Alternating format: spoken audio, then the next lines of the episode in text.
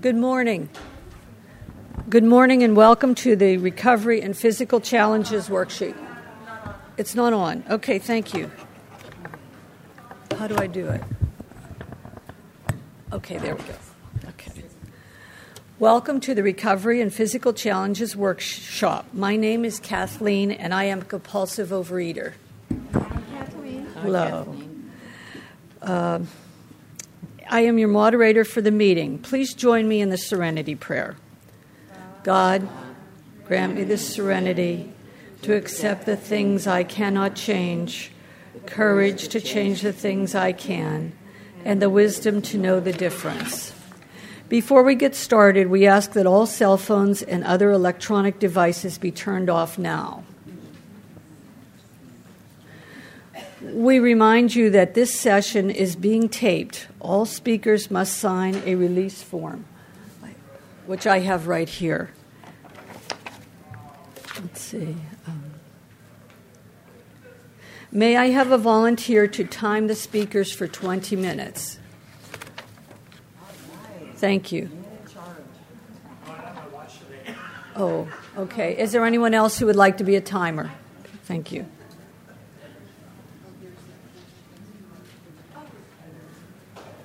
To protect our anonymity, no photography, audio, or visual recording is allowed. The, exp- the, opinions expressed here today are those of individual OA members and do not represent Region 2 or Overeaters Anonymous as a whole. The format for this session is as follows We will have three speakers who will share for 20 minutes each, followed by three minute open pitches until the end of the session. The topic for this session is recovery and physical challenges, mining through the ups and downs. The following is a reading from Alcoholics Anonymous, Edition 3, page 449. And acceptance is the answer to all my problems today. When I am disturbed, it is because I find some person, place, thing, or situation, some fact of my life, unacceptable to me and I can find no serenity until I accept that person, place, thing, or situation as being exactly the way it is supposed to be at this moment. Nothing, absolutely nothing happens in God's world by mistake. Until I could accept my alcoholism, I could not stay sober unless I accept life completely on life's terms. I cannot be happy. I need to concentrate not so much on what needs to be changed in the world as what needs to be changed in me and in my attitudes. Our first speaker is Janeth from Sacramento. Thank you. Thank you. My name's Janeth. I'm a compulsive overeater. Hi, Janeth. Hi. Um, my experience, strength, and hope is that I came into this program 16 years ago, and uh, I've been abstinent for about the last uh, eight or nine years. And um, my hope is, and I'm I'm maintaining an 80 pound weight loss at this point. Um, what happened to me is uh, on the 8th of December, uh, 2009, um, I came down with a very painful um, illness that made it p- impossible for me to walk or stand or sit. I had to just lay flat. And I did this for four months. And then I found I was so weak I couldn't, I couldn't um, get off the couch. I couldn't get up. I couldn't move. And so they put me in the hospital, and I was there for a month. Uh, and they sent me home. And I, when I got home, I couldn't breathe, so they sent me back. And I was there another uh, two or three weeks. And then I went to um, um, Eskaton, which is a where they teach you to walk again when you haven't been walking for a long time, and um, and I was there for a couple of weeks, and then I went home, and I was able to get around with a walker and, and my wheelchair. Um, what happened during this time when I was in the hospital and everything, I had uh, several things wrong with me. Um, when you lay flat on your back for four months, uh, you get all kinds of problems. And um, so I was in the hospital with, I had three or four different infections and, and, and other problems. So I was, oh yeah, I can speak up. Okay, thank you. I, when you depend on this, then, you know, you forget. Um, anyway, I was I was really flat on my back, and when I got home the second time, I was able to breathe on my own. Um, but all the time I was in hospital, I even had to have breathing lessons, breathing uh, to help me breathe because I couldn't get any air in me. Well, all during this time, I wasn't able to get to a meeting, and I wasn't able to work my program as far as my food went because the hospital was feeding me. And at this time, I didn't worry about the food. I didn't worry about anything because uh, I felt that I was in the hospital's hands and I had to just accept whatever it was they fed me. They knew I was diabetic, they knew that I had uh, the problems that I had, and so they fed me uh, according to uh, the the way they wanted to, and uh, and so that worked out okay. But uh, while I was in the hospital, you, sort of forget what day it is and and uh, uh, how long you've been there. You you really don't think about it after you have so many days of the same thing. And even in the hospital, I wasn't able to get up and walk and and until the almost the end of my uh, stay there.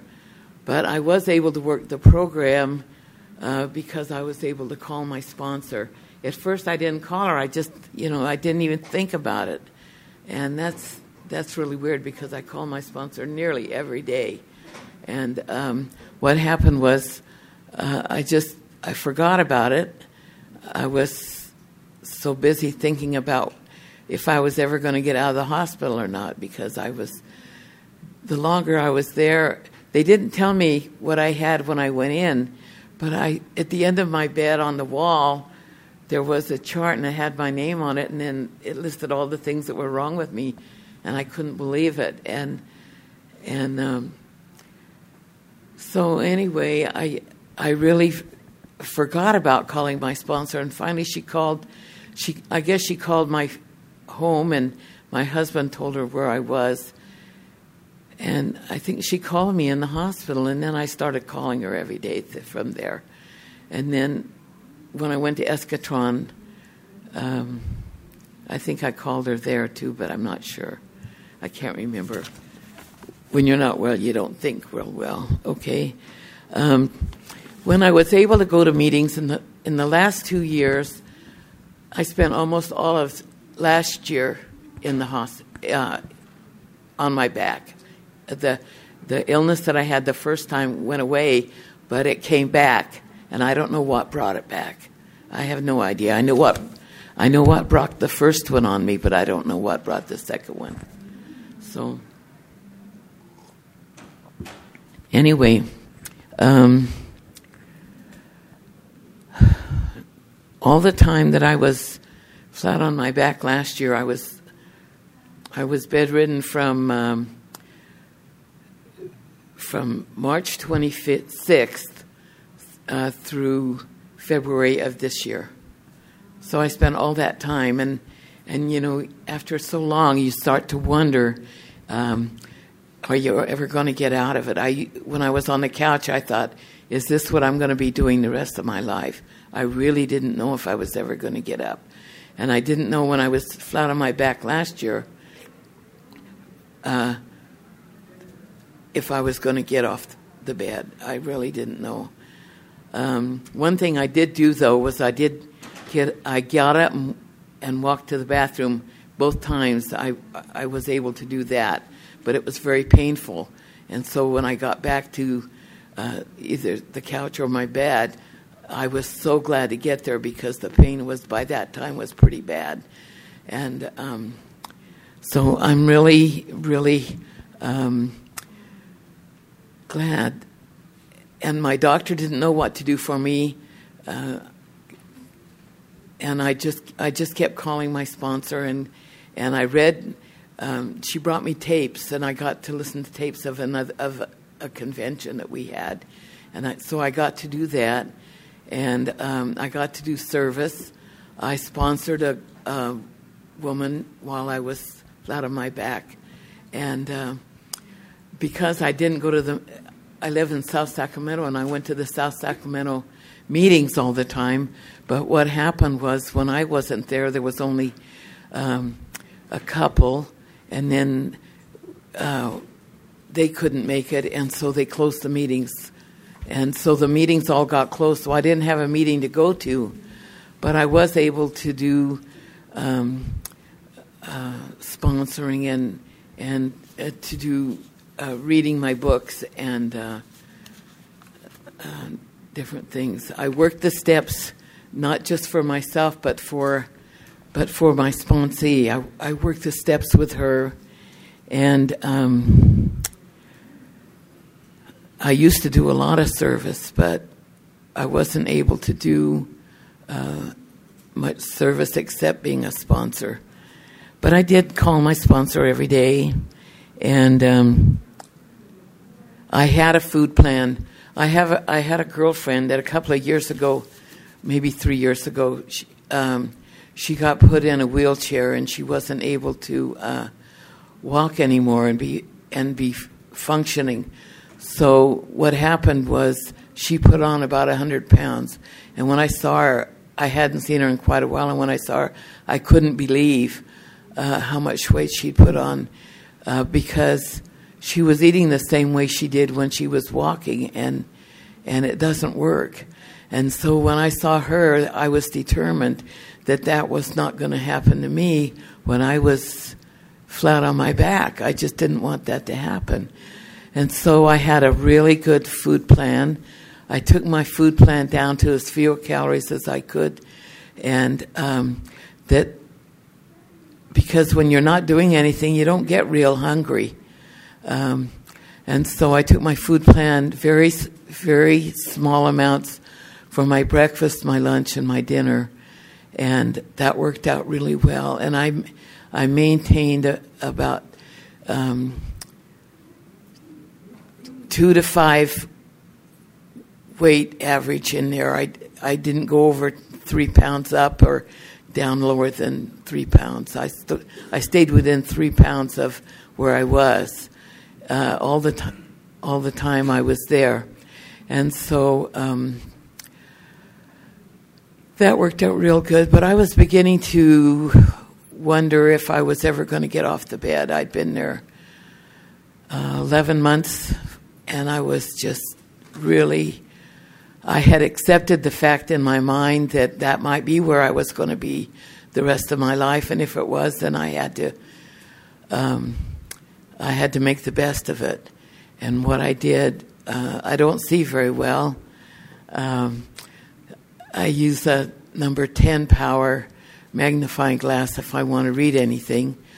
So what I did was I joined the Library for the Blind and handicapped, and I had talking books, and so I could lay there in bed and listen to talking books. So it wasn't as if I just laid there and studied the ceiling. But I have to tell you, my husband had to come in and take the paintings off the walls and change them out with other paintings because I got so tired of looking at those same paintings. And, um, and I was, I was just so so sick of that room. Uh, but um, it was a real blessing that I had a bedroom. I I usually slept upstairs, but um, during this time, different things happened, and I had to have the paramedics. One one thing that happened to me was when I was at Eskaton the first time, they um, they changed my insulin to a different kind of insulin, and um, I didn't know that. They didn't tell me. They just gave, they gave me my insulin. So I didn't understand. So when I got home, the insulin that I was using, they sent home the new kind, and I didn't know how to use it. And um, the doctor at Eskaton didn't tell me, and the pharmacist didn't tell me. And I questioned it with the pharmacist because the kind that I was taking was cloudy, and you had to you had to roll it to mix it. And then this one was clear, and I thought, oh dear, I don't have any insulin there. That's water. And so I took it to the pharmacist and asked him, I said, I don't think this is really insulin because my insulin's always been cloudy and this is clear. And he came back and he said, No, you've been taking um, Novolin um, regular, no, not regular, uh, Novolin long, long time. It, it lasts you a long time. You take it in the morning, it'll last you to dinner. You take it at dinner, it lasts you till the next day. And so I said, okay. And he said, this isn't that kind. This is the kind that you take, you take it and it works really quick, but it doesn't last. And I, th- I said, okay. And that's all he told me. He didn't tell me how much to take. So I was taking it like, like um, my other insulin. He didn't say that there was a different way to take it or a different measurement to take it. He didn't give me any clue as to how to use it. So I was using it the way the way my other one worked, and um, I woke up one morning uh, with five men trying to get me awake, and uh, they were paramedics, and I'd been in a diabetic coma, and uh, and my temperature was 66 and my blood sugar was 25 and uh, I guess that's the closest I came to dying. Uh, but they were able to get me up and get me to the hospital and get my temperature up and and get my um, insulin working. And from then on, I I told them that I couldn't use that that insulin because the measurements were so tiny on it um, that I couldn't how can you measure one on a syringe? You just it, you just can't do it. And so I told them I wouldn't use that kind anymore, and that I had to have the the regular kind where I could at least see the measurements. So I had a lot of I had a lot of problems. Um,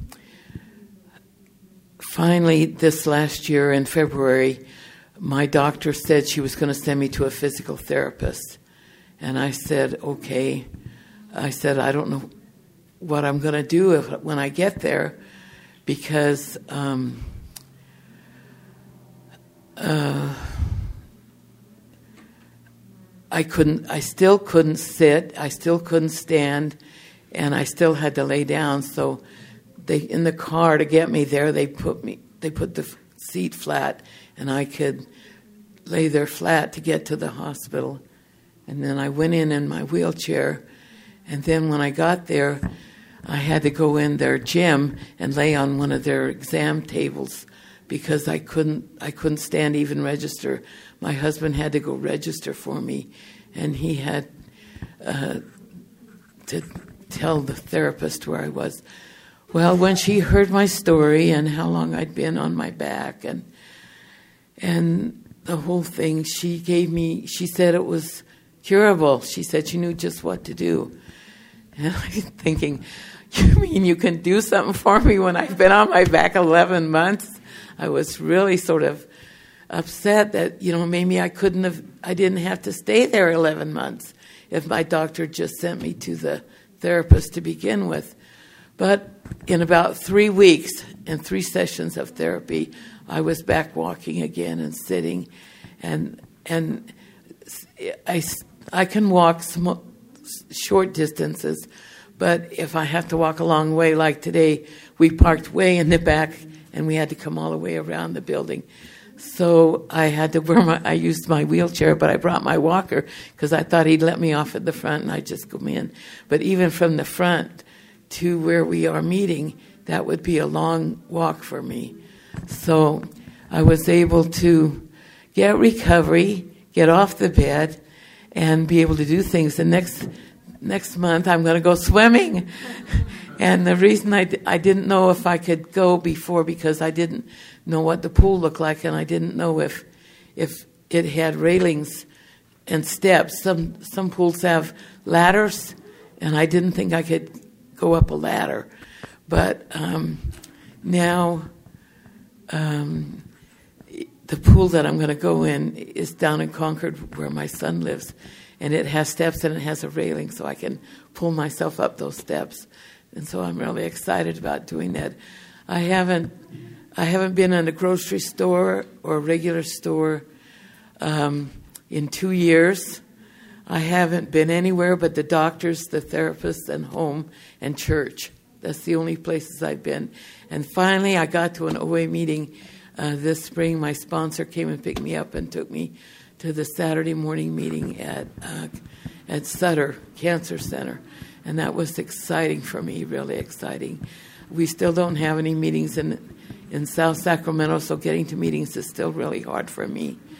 Um, but I'm able to sit and stand. I can't stand more than 15 minutes. Uh, my legs just start to go like that, and I just have to sit. So um, that's why I'm sitting today, because uh, talking 20 minutes is five minutes too long. but I'm so grateful. Um, during all this time, I know I've I prayed for my for me, and um, and I and I prayed that I wouldn't have to stay on the the. Okay, one minute. Okay, um, I just want to tell you how if I hadn't worked my program during all this time, I would still be I would be 300 or more pounds. When I first came to OA, I was 285 pounds, and I've and I thought I was gaining for the last three months before I came. I had gained 15 pounds a month, and I thought if I don't get help, I'm going to be 900 pounds, and you're going to see me on the cover of Globe in my little string bikini and uh, at 900 pounds. And I just knew that's where I was going to end up if I didn't get help. And so that was my motivation to come to OA to begin with. And I have to tell you, I've had marvelous sponsors. I've had a lot of different experiences. I've been here 16 years, and it's just this program is an answer to prayer and it's helped me. And people who look at me and they say, well, you know, you're not down to your goal weight. Well, I'm not down to my goal weight, but the miracle in my life is that I'm not up at where I was before I came. I'm not. I had a really good abstinence and I took off 113 pounds, and then something happened and I, I broke my abstinence, and that was the, the worst thing that could happen to me. But I have to tell you, this is a God program. And uh, this is exactly um, what I needed to keep me from going back to where I was before I came. Thank you.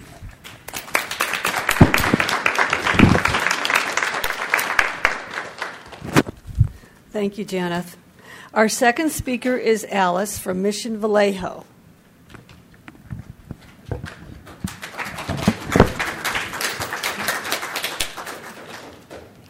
I'm Alice, and I'm a compulsive overeater Hi, from Mission Viejo. And um, wow, I I don't look like I'm physically challenged. um, and that's what happened when I they disabled me from the bank. I'd go into the bank and they'd say, "Oh, you don't look like you know." I said, "Oh, they disabled me." They said, well, "My hands didn't work," you know, and um, and my all things were wrong with me, but I didn't look like it. But I came to OA when I was um, 59 years old. I'd raised eight children. I'd um, gone up and down in weight all that time. I was, you know, always 130 pounds, 135 pounds, even after six of the kids. And I was able to, you know, keep the weight off and take it off when I wanted. And all of a sudden, I started having problems. In 2004, that's what, eight years ago, I had back surgery.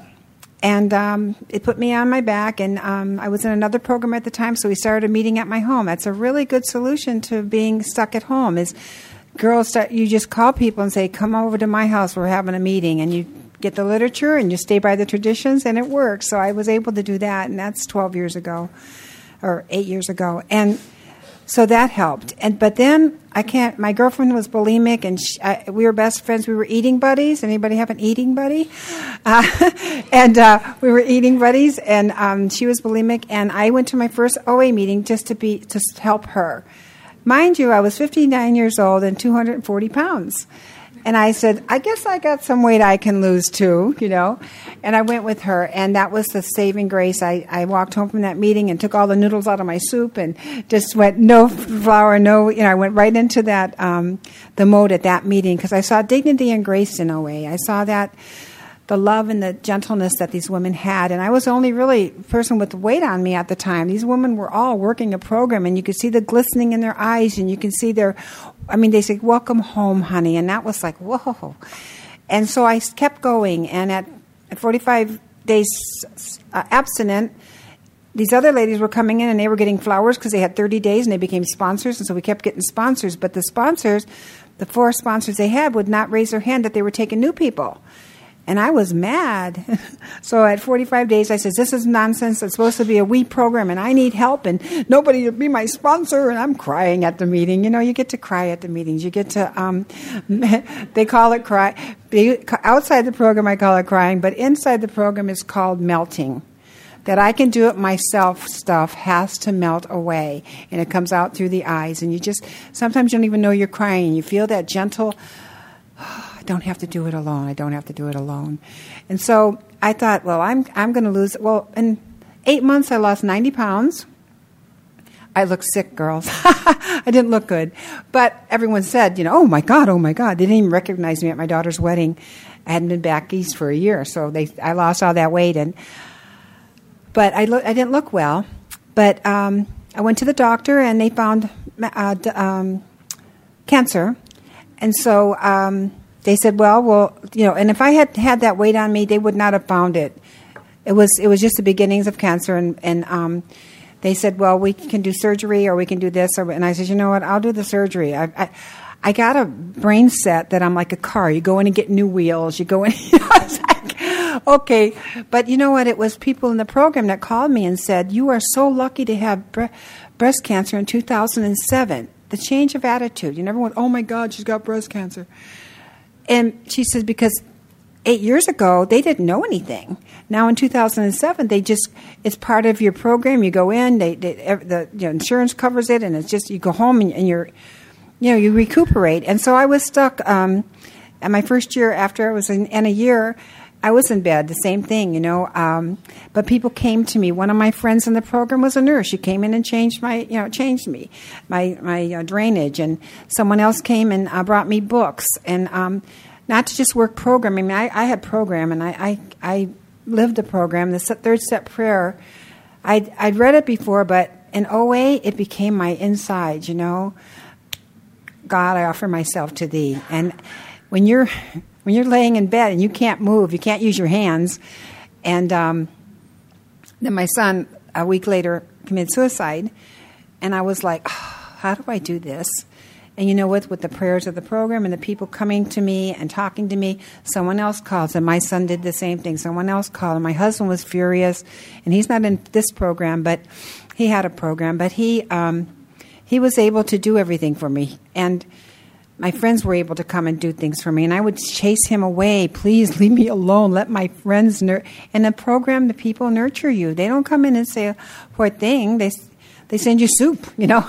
like, so um, so that was that that, and that was about um, three or four months. I ended up going to meetings. The meeting was next door to my house, so someone would drive me. and They had an elevator, and I just went and did things I could do and uh, the program worked. I called my sponsor every day, and um, so shortly after that happened, I was fine. Everything's going great, and um, so.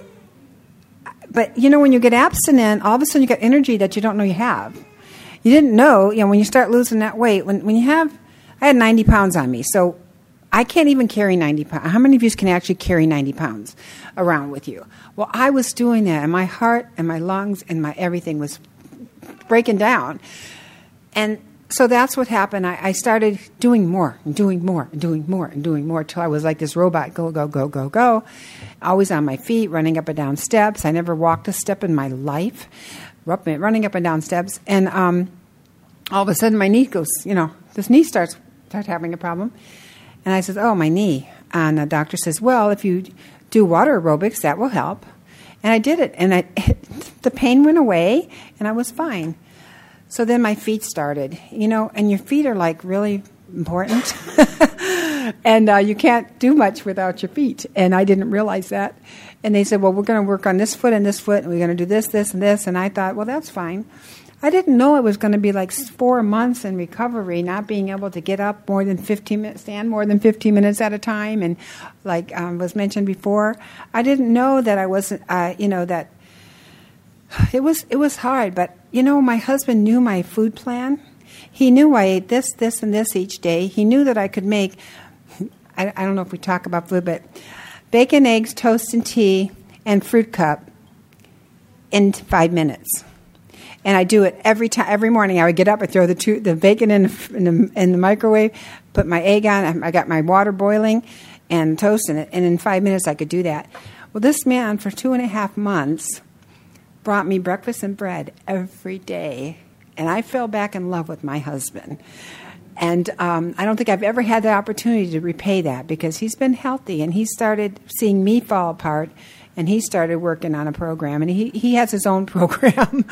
and, um, and he has a friend that was in OA and, and kind of helps him. You know, we all have these people that are had worked the program and they, they look good and they feel good, but then, you know, you can't walk. You look great, but you can't walk. And the weight creeps up on me. You know, the weight cre- crept up on me this last.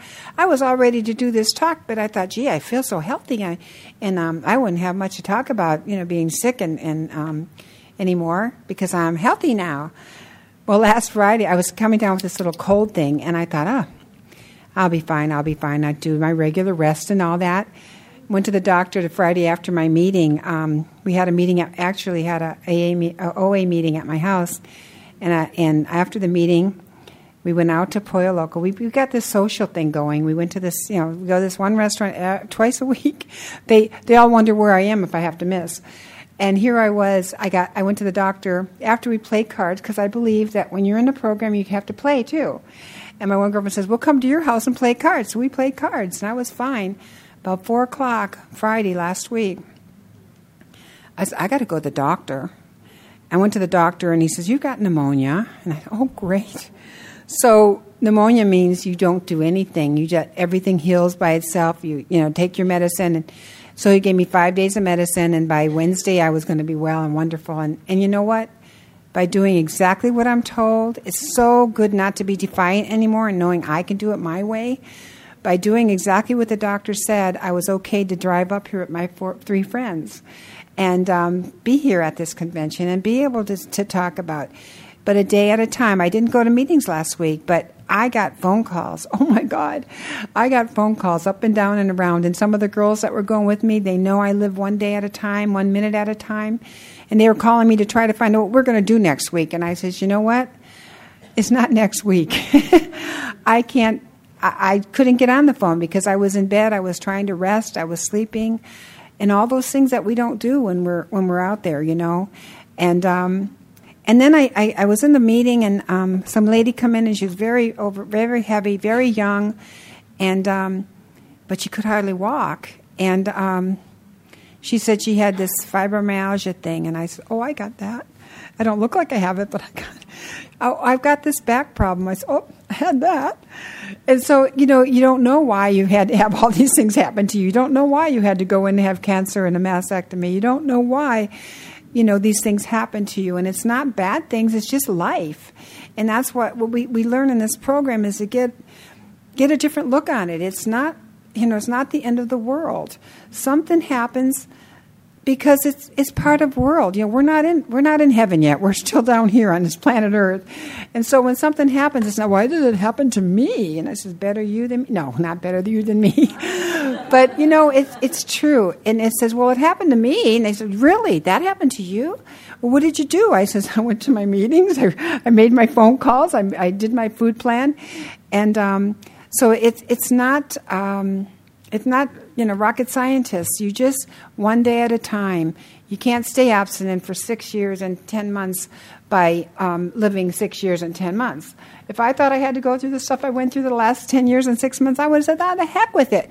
But then i would have been heavy and sicker because i couldn't even carry this this carriage today uh, i'm going to be 66 in october and I feel better than I have in years, except for I just got over pneumonia. You know, so what's that? But you know, that's how we do. Life is life is too short to be worried about. You know, someone says, "Oh, you have all those kids." I says, "Yeah, but they're not." In my face 24 7. These kids are 46 years old and 45 years old and 30. You know, my son's going to have, my son's having their first child. He's going to be 29 this year. And my youngest, that's my youngest son. And my other son got sober in AA and he's a wonderful, um, person to be around. And, and we don't complain in our house. We don't yell and holler. If we're sick, we lay down. If my back hurts, I don't go say, honey, my back's bothering me. I go lay down. I don't take pain medication because it knocks me out and I'm dead. You know, one little pill, I was out for two hours, you know. So I, um, and they say, you, you know, you, you can have pain, but you don't have to suffer. You don't have, you know, you carry yourself anyways. You carry yourself the way your body's supposed to be. I, I started this shoulder thing, and the doctor said, Well, you know, you're 66 years old, that shoulder's worn out. And what did you do with your life? I said, I had eight children, and oh, you had eight, that's enough. but the, the shoulder, um, she says, I, the simplicity of, of, like she was talking about therapy, the simplicity of allowing your, your arms to rest in your socket where they belong, the, the, the the ability, I was driving like this when I had the fibromyalgia, my back was always strained. No, you just go to the bottom of the wheel. Your, your, your hands are right where they're supposed to be. The physical therapist helped me more than anything. And I drive, I never have back problems from driving. I'm never exhausted. I don't have pain, neck pains from going like this all the time. I sit in the back. People say, Why do you always sit in the back? I said, Because I can see right on. I'll sit in the back corner so I can see the whole room. I don't have to turn my neck 600 times and have this, these pains all in here and everything. I don't have that anymore. But I could have taken pain medication and continued to destroy myself. And that's what was happening was they were the doctor said, Well, we give this for your pain. I said, No, fix it, you know, or show me how to get better. So when I'm if I start slouching, I deserve a back pain. I mean, it's like, okay, stand up straight. But life's too short. Life's too short to, to worry about what's going to happen. I mean, if I had to think about that, I was going to have pneumonia the week before I came down here, I would have canceled if I was living in next week. But today, a day at a time, you can do it. And um, it's amazing. I'm so grateful to see so many people. You know, I had the privilege of going to World Service for four years, I had the privilege of going to um, Region for four years. I met people all over the world. Um, and today, I just I'm meeting a lot of people from from Northern California, some cities I never heard of before, but I know every city in Southern California. So if you if you live there, I know where you live. and um, thank you so much for being here, and thank you for um, for my abstinence and my my uh, sanity and my life.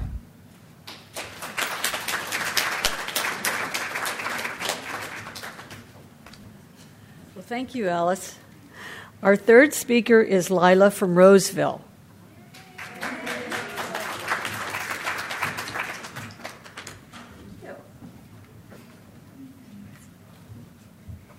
Hey there, everyone. Hi. It is so great to see all the people here in recovery. It's one of the things I really love about about events like this. It's just we're all here trying to do something good for ourselves, and it's it's wonderful company to be in. Um, anyway, yeah, I'm, I'm, very excited to be here talking today. Um, I was asked specifically to speak because I had an abstinent pregnancy in OA, and, and um, having an abstinent pregnancy is probably one of the greatest physical challenges and emotional challenges that I've, that I've had. So, um, what I actually want to talk about is I've, I've had two children, I've been pregnant twice and my two pregnancies were separated by 10 years and 12 steps. So I am basically a completely different person than the person who had my son 10 years ago. Um, and so it's been a really interesting point of contrast for me.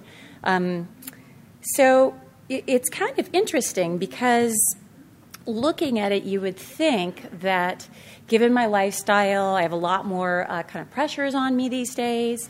Um, you'd think that I would have been really stressed out during pregnancy number two. And pregnancy number one, I was um, I, I didn't work. I was a grad student, and um, you'd think that I would have just sort of skated through and been like, "Hey, I'm a student. I don't have to go to work. I'm pregnant." But actually, that wasn't the case. Um, pregnancy number one, I was miserable and a total stress case, and pregnancy number two, I was virtually stress free. I'm not saying that there wasn't any stress, but I had tools to handle it the second time around. Um, pregnancy number one, I gained almost 100 pounds. Uh, I just went completely wild. and uh, yeah, pregnancy number two, I gained just about 30 pounds, which is what the doctor recommended. I saw a nutritionist and I did it abstinently. Um, and by the way, I've had, I have three years and three months at this point of abstinence, so I was really worried that I wasn't going to be able to stay abstinent during my pregnancy, but I was able to do it. Um, I had to redefine my abstinence a little bit to do it in a healthy way, and so I met with a nutritionist at Kaiser, and she helped me put together a plan. I leaned really heavily on my sponsor and on my higher power, and really worked my tools. Um, so anyway, I'm kind of getting ahead of myself. But um, pregnancy number one, I developed borderline gestational diabetes, and I had to go in and get um, blood tests every couple of weeks. I was just right, right in the edge there. Um, pregnancy number two, perfect bill of health. Um, pregnancy number one was full of anxiety. I was very self righteous. I was kind of at war with the world. Pregnancy number two, like I said, um, pretty pretty low on the stress and um, and just very serene. And I was able to just really appreciate being pregnant and the miracle of life that was developing in my body. And that's actually been my perspective with the whole pregnancy. Now I have a nine month old, beautiful little daughter who has so much spirit and spunk. It's like she just fills a room and she's, you know, pint sized. It's amazing.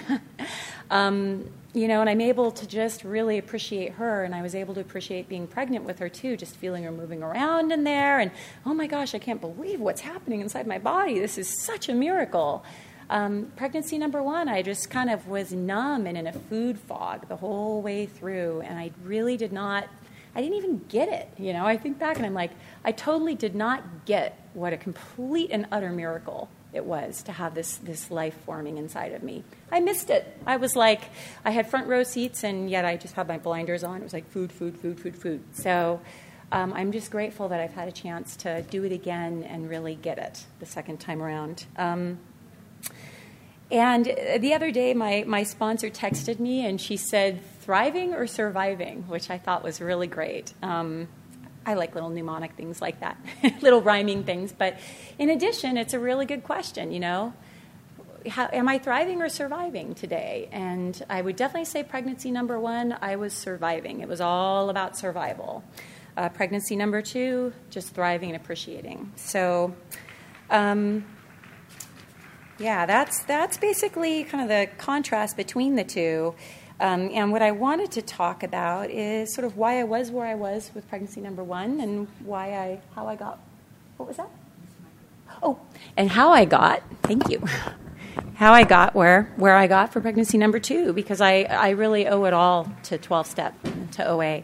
Um, so in the, in the promises, I, I love the, um, the promises book. There's a quote Every character defect we have today has been used, useful to us at some point in our lives, and it's important to remember this. My character defects that are slowing me down and getting in my way today and really like destroying my life you know, when I'm in them, are the very things that allowed me to thrive and survive, or not thrive, but survive when I was growing up. And so I basically, you know, latched on to certain coping mechanisms that in my life today, they just don't have a place. They're outmoded. And for me, my biggest coping mechanism was eating. obviously. Eating, eating, eating, and eating some more. Um, and, uh, and, you know, in today's life, it just doesn't have a place anymore. So I was confronted with the challenge of my first pregnancy, a huge physical challenge. I had uh, morning sickness that only felt better, only had re- only felt relief if I ate carbohydrates. Oh, lovely, right? I mean, a total recipe for for disaster for someone like me. Um, so the morning sickness was probably the biggest thing, just the mood swings, um, sensitivity, all that stuff. And what did I do? I turned to my main coping mechanism, and I, I just ate and ate. So um, that was my tool 10 years ago. And how it left me was after the pregnancy, I, I had about 100 pounds to lose. Um, and it took me over seven years to finally get to the point where I walked through the doors of 12 Step and said, okay, I need help with this because it's totally bested me. There's just absolutely nothing that I can do to, to come back from this on my own. I need help. Um, so that's when I came into 12 Step, and I'm just grateful to my higher power. Just grateful. It's completely turned my life around. Um, and uh, the wonderful thing was just watching the weight just melt off. And the even more wonderful thing, I love that phrase, come for the vanity, stay for the sanity, because it was definitely vanity that brought me in, but I have gotten so much just just sanity from being in a 12 step program and using the principles to live my daily life. Um, the principles are just, they're, they're wonderful. They guide me in living my life and doing it with integrity. Um, and I, you know, for somebody who didn't have a whole lot of um, healthy tools at my disposal, eating being the main one, and being a drama queen, I didn't have a whole lot of real healthy tools at my disposal. The wonderful thing is the principles of the program and the tools of the program give me a toolbox. It's like this ready made toolbox, and I get to just pick it up and take it with me and when I'm having a problem in life, I get to pop open that toolbox and use those wonderful tools. And so it's like somebody's just kind of taking me by the hand and saying, You have all these unhealthy ways of dealing with things. Instead of doing that, how about you do this? How about you call your sponsor? How about you write about it? How about you, you uh, focus outward on other people and give it away? How about you secretary a meeting? How about you. Um, how about you sponsor people and just spend time focusing on them and just not being in your own head? I mean, all these things are these wonderful tools that I can use um, that take the place of all those unhealthy tools. So, uh, pregnancy, too. Obviously, a real contrast. One of the biggest things was that it was planned. Number one was not planned, although it was a wonderful surprise. Um, but pregnancy, too, was planned. Um, and there were known challenges that I was anticipating, and I was able to anticipate them and decide how I was going to handle them. So I really was able to go into it with my eyes open and in a much healthier way. Um, one thing was that I knew I would have to go off my medications. I'm medicated bipolar, and I was like, oh gosh, you know, I'm going to have to basically go off my meds for two years to get pregnant and then to obviously stay pregnant. Um, and I was nervous about that. Um, the other thing was I'd been really nauseous during my first pregnancy. I knew that that could very well be the case in number two, and it was, as it would happen. Um, number three, we went on a Disney cruise. and number four is I was going to have to reintroduce whole grains into my diet. At this point, when I got pregnant, I had been abstinent for two years, and that included, okay, thank you. And that included, um, and that included no wheat of any kind. And uh, you know, when I met with my nutritionist, basically, I basically was going to have to make that change, and I was very nervous about it because for me, that was binge food. So um, I, I went in, I knew what these challenges were. I worked with my nutritionist, I worked with my sponsor. I redefined my abstinence so that it was something healthy that would be really good for the baby. And I was able to just focus on being loving to myself and the life that was growing inside of me. Instead of, instead of being just a slave to my cravings, I, you know, I always thought I confused my needs and wants constantly before I came into program. I thought that because I wanted it, I needed it hmm, I really want that chocolate. I need it. I have to get it now, you know? and that was my whole approach to life um, was just that total confusion between wants and needs. And really, I ended up ultimately not being loving to myself in the process of fulfilling all these unbridled, you know, wants. And, uh, and so the great thing was with pregnancy number two, I was able to be very loving to myself. Um, if I was feeling nauseous and it was outside of my scheduled eating plan, well, guess what? I could lie down and take a nap. Um, I could just talk to somebody about it, and sometimes just hearing someone say, Oh, that's so rough, is all you really need. At least in my case, just somebody to listen. And I was really able to use my tools and use them and use them and use them. Um, tools, not coping mechanisms. So, my daily tools all the way through my pregnancy reading, writing, praying, meditating, sponsorship, sponsoring and being sponsored. I did not cut off my sponsees like uh, the old Lila would have done. I didn't, you know, go into crisis mode and just go, I have nothing to give. You know, it was just like, no, you know, I get to just keep doing what I was doing because guess what? It worked. It's still working. But if I want it to keep working, guess what? I have to keep doing it. if I stop doing it, it's not going to work anymore. And that was a really big revelation for me. I used to just, it was like pedal to the metal, I'd just go for it. And it'd just be anything worth doing is worth overdoing. I'd get healthy, and it'd be like, I have arrived, and I would just stop doing whatever it was I was doing that helped. And um, yeah, that didn't work so great for me. So I really was able to kind of look at what hadn't worked before and then make a point of not doing it. And um, that that really is for me the best part about working the tools and the best part about having a program like OA to go to is that when I'm left to my own devices and I'm figuring everything out on my own, a lot of times I don't, I don't make such good choices. Um, and so it's really wonderful having guiding principles in my life, principles before personalities that I can turn to when I don't know how the heck to act, which is very frequent. Um, and probably one of the greatest things for me is just being able to talk to other people and do it in. You, you all probably know how it is. It's sort of like that, that 12 step language. It's like when you have other people who understand and they're living the principles, and you get to have these wonderful conversations that are kind of elevated. Um, and more on a spiritual level. And uh, it's not just sort of the mundane, you know, I bought this and I did that, but you know, we're talking about matters of ultimate importance. And, um, and so that's just been a wonderful gift. Um, so, yeah, let's see. I had to handle my character defects so that they didn't handle me. And, uh, and yeah, that, that really worked. I would say that my primary character defects, my biggest biggest biggies that were just like tearing apart my life before I came into 12 step were self righteousness and dishonesty. Um, I just had to be right at any cost, no matter what. I was a perfectionist, very low self esteem.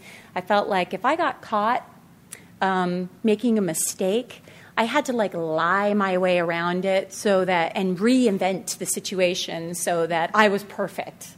And then what I would do, my husband said it was really painful to watch, but I'd get in these like telephone marathons where I would like call all my friends, call everyone I knew, and tell them about this conflict over and over and over again. Because each time I was trying to prove to myself that I'd been in the right and that somebody had wronged me. But then I'd get off the phone and I'd start feeling like that creeping sense of, oh, did I blow it? Oh gosh, did I? And then I'd get on the phone with someone else and retell the situation and reinvent the situation and try and make myself right again. And my husband was like, it used to just drive him nuts because he'd hear me just calling one person after another and ranting about things and never really getting better. So I would say the hugest thing that being in 12 step has given me is the ability to be wrong. And like, who knew that the ability to just allow myself to be wrong, and I was wrong before, I just was lying to myself about it. Um, yeah, so, you know, just to be okay with being wrong. And I love the question would you rather be right or happy? Because I find myself asking myself that a lot. You know, if I have any kind of conflict with them, it's like, okay, you know what? What's my part? Because it always takes two, and I always have a part. And these days, I get to just own my part. I can think about what it is, I can work my daily 10th, decide, okay, make an amends for my part. And it doesn't mean I'm patting someone and saying, everything you do is perfect and I'm wrong. All it means is that I am taking care of, I'm cleaning my side of the street. What they do is up to them. They had a part too, but if, you know, if this person doesn't want to acknowledge their part or can't acknowledge their part, that's okay. Because what's important is that I acknowledge my part. So, just allowing myself to admit that I'm wrong, making amends, is, is such a huge part of my serenity today. Um, and the other part is a policy of rigorous honesty. So, so important. Um, I used to just constantly be lying. And the main person that I lied to was myself. And therefore, I was like, for instance, calling all the people, the marathons, of trying to make myself right. I was lying to myself. I was trying to convince myself that everything I did was perfect. And of course, that's never possible, and so it wasn't the case. So yeah, with uh, with rigorous honesty and just being cool with being wrong and just making amends, um, I'm able to really, really have a much greater level of serenity, which allows me to reach for the tools when I do have stresses or when I do have physical challenges like a pregnancy. I can reach for the tools instead of reaching for my coping mechanism. Um, and I'm just so grateful for that. So grateful. So now I'm, I have this beautiful nine month old daughter. With my son, it took seven years to finally get to the point where I could lose the weight. With my daughter, the weight's off, and it's nine months after. So it's a, I, the weight is a physical manifestation of a spiritual malady. And so the focus really these days isn't as much on the weight, although, you know, still, of course, am concerned about it and I watch it. But um, you know, it's that it's that recovery and serenity that is the hugest gift that I've gotten from this program. So, um, the the guiding quote for today's session, I, I part of it I feel really applies to me is I need to concentrate not so much on what needs to be changed in the world as on what needs to be changed in me and in my attitudes because the only thing I can control, have any control over, is myself, and even that's tenuous. um, I have a friend who talks about, you know, that's not in my hula hoop, basically meaning that that falls outside of my area of control. So, guess what? I'm not going to worry about trying to control that. But what I do have control over is how I treat people in my daily life and whether or not I use my tools and do the footwork that's a part of my recovery. So thanks, everyone. That's it.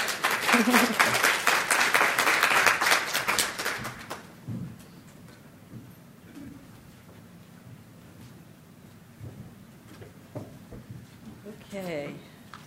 Okay, our meeting is now, thank you, Lila. Uh, the meeting is now open for three minute pitches.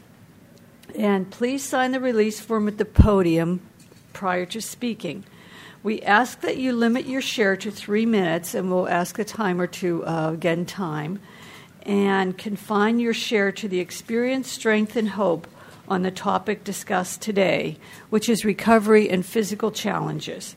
This session ends at 11:15. Okay, uh, we have the speaker form here. Well, the speaker form and uh, and pen are right here, so it makes it easier.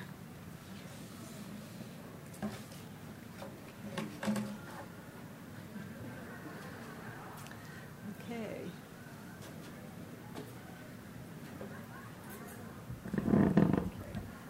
Let's see.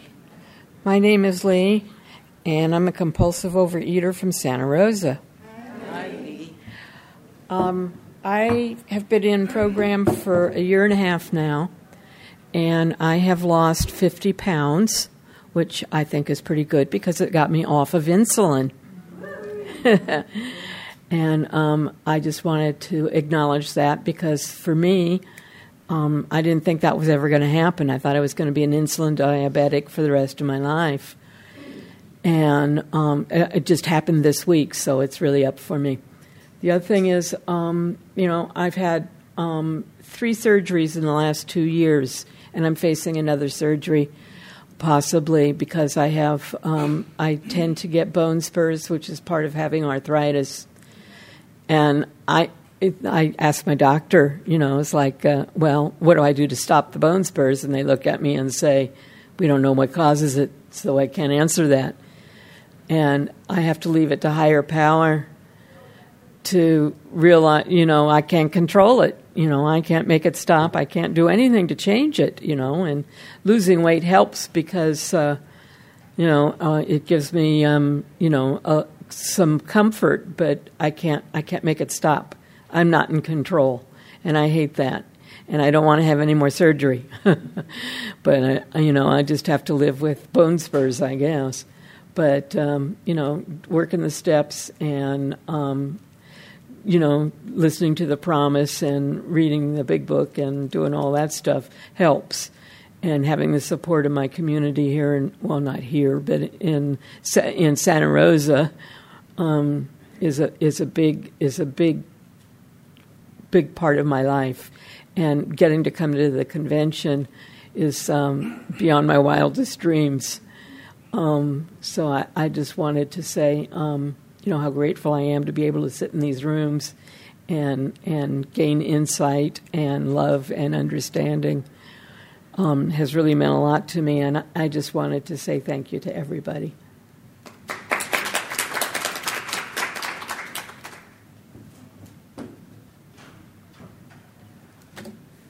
Thank you, Lee.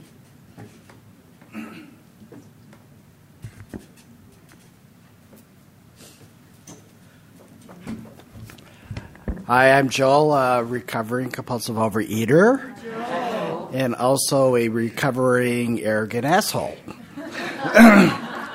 About eight years ago, I found out I had. Uh, I went to Kaiser you know, for uh, an ailment and just thought there should be a quick fix, you know, because everything should be quickly fixed.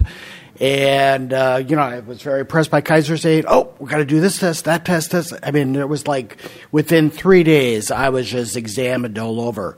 And then I had my, my primary physician call and said, oh my God, you have osteonecrosis. What are we going to do?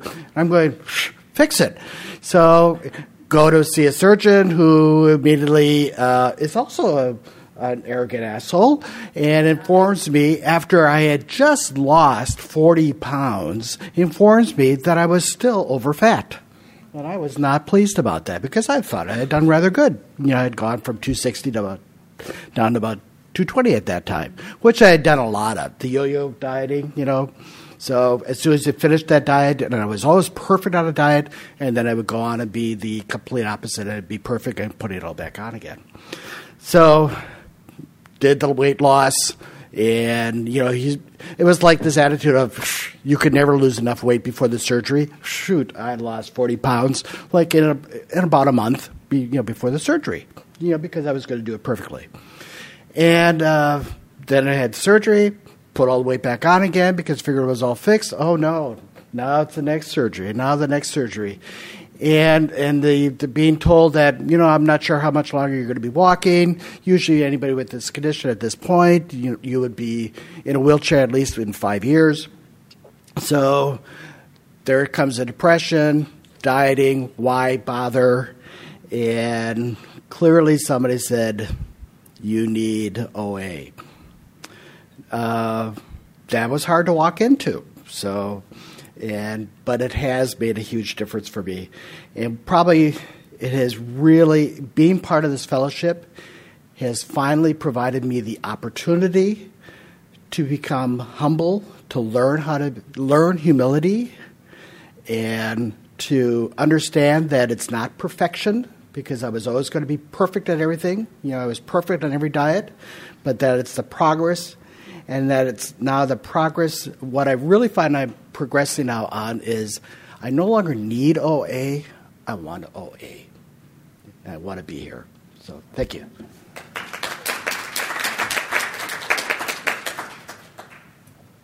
Thank you very much. Okay, thank you. Uh, do we have any more speakers? Would you like? Oh, excuse me. Oh, great. Hallelujah. Come on up.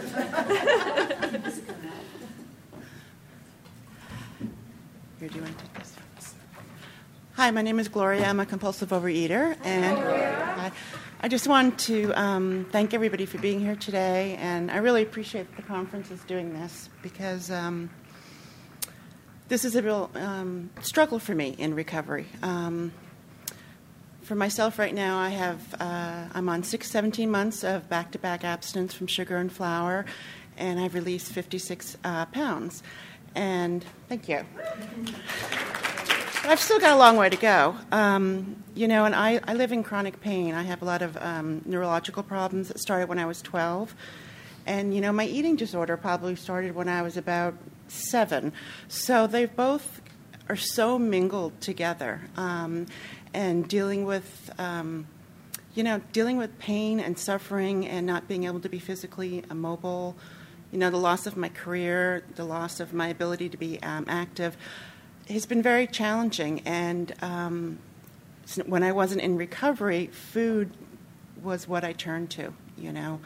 Um, and so when my pain got really bad, my food increased. Or when I was heartbroken of loss, my food increased, you know. And then I, you know, the self hatred would grow because here I was sick, and yet I was getting fatter and fatter. Um, and I'm so grateful for recovery. And yet, this is still a challenge for me because um, about a week ago I couldn't even walk and I wasn't sure I was going to be able to come here. And the difference today is that I know ooh, I have to be careful about my food um, because I'm stuck in bed. I'm going to be uh, having a lot of feelings come up, a lot of frustration. Um, the difference now is that I am abstinent, I stay abstinent. You know, I can recognize when I start to make little changes. I call in my food every day. Um, and I can accept that I'm not perfect, that, you know, I don't know if there'll ever come a time that my when my health flares up that my food isn't going to be more of a challenge. Um, but the difference is is now that I'm aware of it, um, I'm looking out for it. Um, I know that I have to take extra care of myself. Um,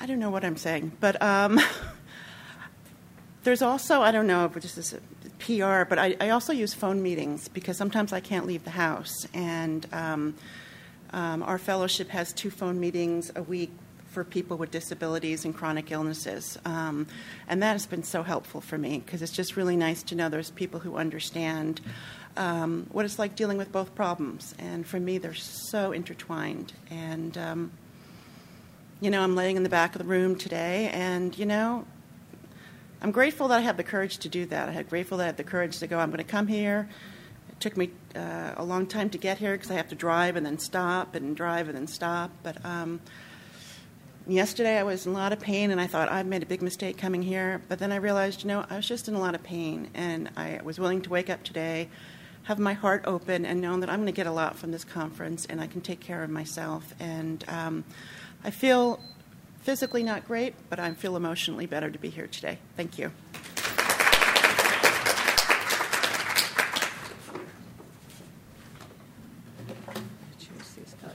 She has the form. Okay, very good. Okay. Yes, please come. I'm Amy. I'm a compulsive overeater and a food addict. And you guys, um, all of you being here, have given me so much hope. I've been quietly feeling like I didn't know how to access my OA program in the midst of my health challenges. And um, I um, lost 70 pounds in the program, and um, then uh, it was too much, and they couldn't figure out. I couldn't figure out why I was still losing weight, and they couldn't figure it out. And it's been almost three years I've been in this path to try and figure out what's going on. And um, you know, part of it was I didn't know when to stop, when to eat more. You know, I didn't know when to add food back because I never learned what hunger was, and I never learned what a healthy weight was, and I never learned any of that. And so I thought my body would just stop losing weight when I got to the right place, and it didn't. And um, I'm five six. I was down to 135, um, and I was bony, and and and I got weak from being hungry. And um, the the other thing though that happened is that I never felt better losing the weight, even even when my weight got to a better, you know, a normal place. Um, so I have some kind of digestive problem going on, and it's taken two years to find a doctor that'll work with me. And um, what I got from you guys is just a chance to be grateful and to express that, to tell you how glad I am to know that my program works in this. In the midst of all this, I don't have to give up just because I feel bad, or I don't have to eat. Like I don't have to eat just because I'm hung- I'm not. I don't have to eat because I want to, um, or because I'm hungry. Sometimes, you know, um, and I don't have to quit pouring my my energies into my program just because I don't feel good or just because something's wrong and there's not an answer yet. And um, I am just so relieved and grateful to have heard all of you and to see all of your courage here uh, because I, I have so much to be grateful for to have a path. You know, what if I was in this situation with no recovery? That would be despair. And um, I just I just want to say thank you. There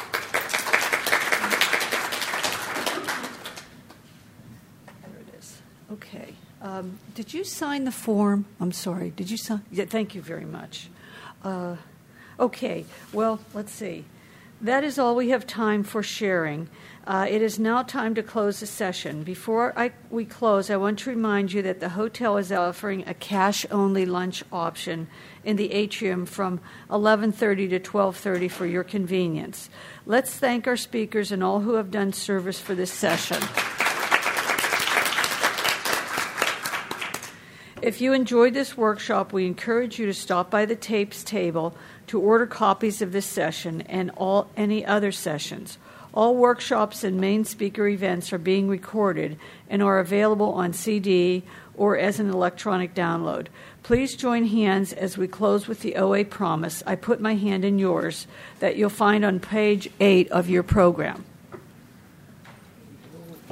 Can you come can you come to the front please? Thank you.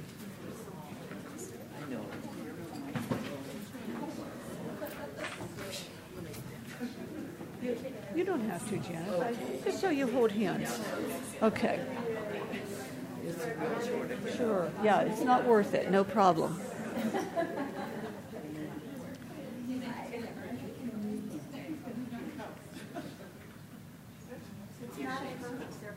Yeah. I, I put my hand in yours, and together we can do what we can never do alone. No longer is there a sense of hopelessness. No longer must we each depend upon our own unsteady willpower. We are all together now, reaching out our hands for a power and strength greater than ours.